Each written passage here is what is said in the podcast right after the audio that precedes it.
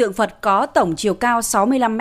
chất liệu là đá granite, nguyên khai có nguồn gốc tại núi Cẩm Khê và đã chạm khắc dòng dã hơn 5 năm nhưng chưa xong. Ông Nguyễn Đăng Huy, Chủ tịch Ủy ban nhân dân quận Liên Chiểu, thành phố Đà Nẵng cho biết, doanh nghiệp xin làm lại tượng để tạo điểm nhấn và đã được Ủy ban nhân dân thành phố phê duyệt quy hoạch cho phép xây dựng tượng.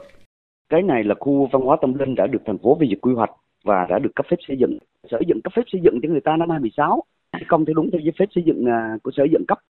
Theo Sở Văn hóa Thể thao thành phố Đà Nẵng, năm 2016, Ủy ban nhân dân thành phố đã đồng ý cho công ty trách nhiệm hữu hạn Phú Mỹ Hòa thực hiện việc sao chép tượng tại khu văn hóa tâm linh Đà Sơn thuộc tổ 8 Đà Sơn, phường Hòa Khánh Nam, quận Liên triểu với tên gọi bản mẫu là tượng Đức Phật Thích Ca Mâu Ni, tọa thiền,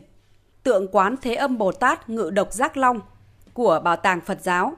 Mục đích sử dụng phục vụ cho dự án xây dựng khu văn hóa tâm linh Đà Sơn mở rộng. Dự án khu văn hóa tâm linh Đà Sơn đã được Ủy ban nhân dân thành phố Đà Nẵng phê duyệt tổng mặt bằng quy hoạch chi tiết 1 trên 500 tại quyết định số 9596 ngày 20 tháng 12 năm 2014, trong đó có hạng mục tượng Phật Bổn Sư và tượng Quán Thế Âm.